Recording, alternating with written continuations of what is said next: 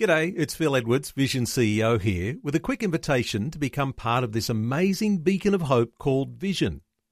Together we can put our love into action to help people of all kinds build or rebuild their lives on the truth of God. Please consider the part you can play during our upcoming Visionathon appeal, remembering that it's your support that makes Vision possible, including this podcast. Audio on demand from Vision Christian Media. Foundations. And you shall know that I am the Lord your God who brought you out from under the burden of the Egyptians. So there, there are these four I will statements. And these four I will statements are represented with four cups of wine during the Passover celebration. Foundations. Understanding the Jewish foundations of our Christian faith. With Robbo Robinson and Mandy Warby. On today's program, we are going to continue the theme of the Jewish Passover, understanding that it's a commemoration of God's deliverance and redemption of his people from slavery in Egypt. In particular, we're going to look at how Passover is celebrated today and at the elements in the feast itself. Each time we've we've started talking about Passover, we read from Leviticus 23, 4 to 5, where God said that these were appointed times, appointed times of His, that they were holy and that these were set times appointed to celebrate. And of, and of course, the first one is um, on the 14th day of the month of Nisan at twilight it's interesting why it was twilight, because if you, you go right back to the very beginning of Genesis when he said, and that was the, the evening and the morning and the mm. first day, the Jewish day starts at, That's right, yeah. At the at sundown. So it's interesting that again at sundown on the 14th of Nisan, that's when mm. the uh, the Passover was would be started. And uh, so we, we also learned a little bit about some church history, uh, not so glowing, uh, that wanted to sever any Jewish connection, which explains why most of the time, the Jewish Passover, it never coincides with mm. the dates of Easter within the Christian church. Yep. So, which is kind of sad, really. It is very sad. Mm. But of course, that was the uh, the edict from Nicaea yeah. was that it would never uh, coincide. That was their commitment that yeah, it wouldn't that, happen. Isn't which that is, tragic? Yeah, bizarre. Because the, you know the um the creed, the Nicene Creed. When you read it, it's fantastic. Mm. Um, it was just the extracurricular uh, communications mm. that came out of the council that were so anti-Semitic, and it, it's really, you know. I, I, I, think that the Christian church has been dealt a, very, a great disservice as a result. They've missed a lot of really important mm. um, significance of these uh, these feasts. So anyway, we, we also, um, in a previous program, looked at the history with the story of the Jews in slavery in Egypt and how uh, God commanded Moses to confront Pharaoh and demand that they be let go, and how um, Pharaoh would say yes and then he would say no, and that would result in a plague that would come upon them. Um, ten horrendous plagues that affected their water, their food, their buildings, their infrastructure, their health, their well-being, and even their very lives of the mm. firstborn. And that was when God set this Passover feast. And um, won't go into all of what they did. It would just be worthwhile to go and listen to the, the other programs. But how do they actually celebrate this feast today? Because um, the, out of all the feasts, and there are seven mandatory feasts, three of these feasts are required uh, for the for the, the Jewish person to go to Jerusalem. Um, and those three uh, feasts are Passover, uh, the Feast of Pentecost, and the Feast of Tabernacles. And um, they're called the pilgrimage feasts, where you, the, you, would make pilgrimage to Jerusalem to the temple. Well, there's no temple, so mm. and there's you know half of the Jewish population now is living out still in the diaspora. So what do they do? Well, they've had to adapt everything.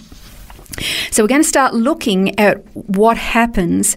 Uh, normally, in a traditional Jewish home, there's about 15 steps. It takes all night, by the way, to do mm. a Jewish Passover. It takes all night, and it's great fun. But for Messianic Jews, which is what we're going to look at, we're going to look at the elements and look at it from a, a Messianic point of view, a Christian point of view of how Jesus fulfills these.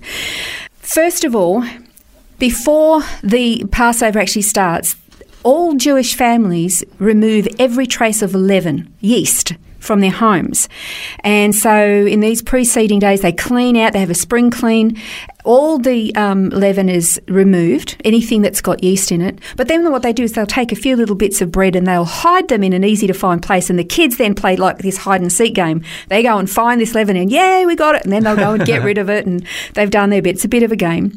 But why leaven? What's the big deal? Well, 1 Corinthians 5 6 to 7 says, Clean out the old leaven so that you may be a new lump. Don't know if I like being called a lump. yeah, that's right. At least you're a new lump. but I'm a new lump.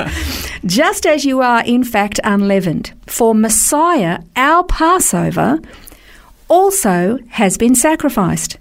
Therefore, let's celebrate the feast. It's talking about Passover, not with old leaven, nor with the leaven of malice and wickedness, but with the unleavened bread of sincerity and truth. Leaven always talks about sin. Hmm. This is talking about getting rid of sin. So the process of going through your house and getting rid of the leaven was like we are purging ourselves of sin. We are repenting. We want to be hmm. clean before God and not have this infection in us in any way, shape, or form. Okay, and in, so in that passage, Paul was kind of explaining that leaven is this representation of sin and it needs to be purged out. And he's encouraging the believers in Corinth. And the interesting thing about the believers in Corinth, they were primarily Gentile believers. Yeah. So he was encouraging Gentile believers to celebrate Passover and he was trying to explain the significance of it. Hmm. So that's a good reason f- just there for Gentile believers, even if you don't want to, you know, host a Passover meal, at least learn about it so you hmm. know what it, why it's important and that makes the Easter celebration that we have so much richer.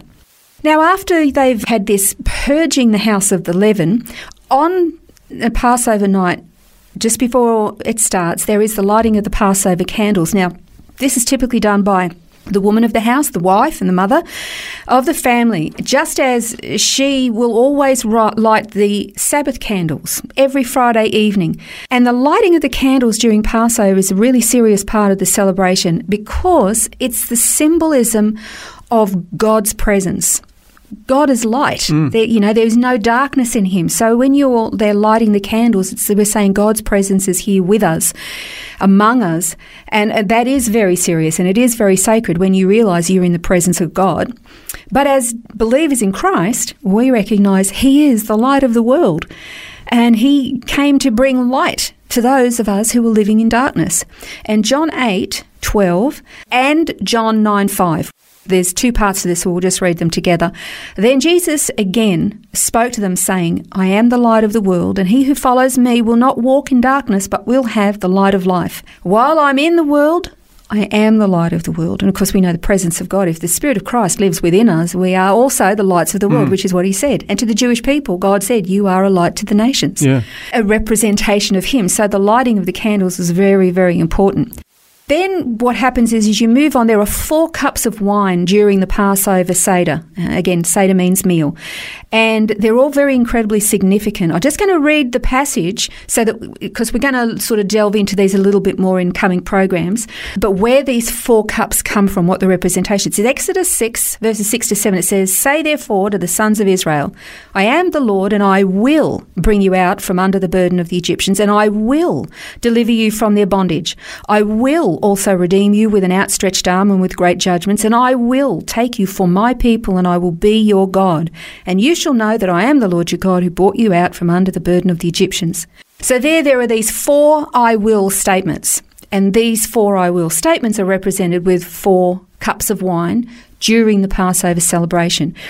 I will bring you out from under the burden of the Egyptians and I will deliver you from bondage. I will redeem you with an outstretched arm, and I will take you for my people.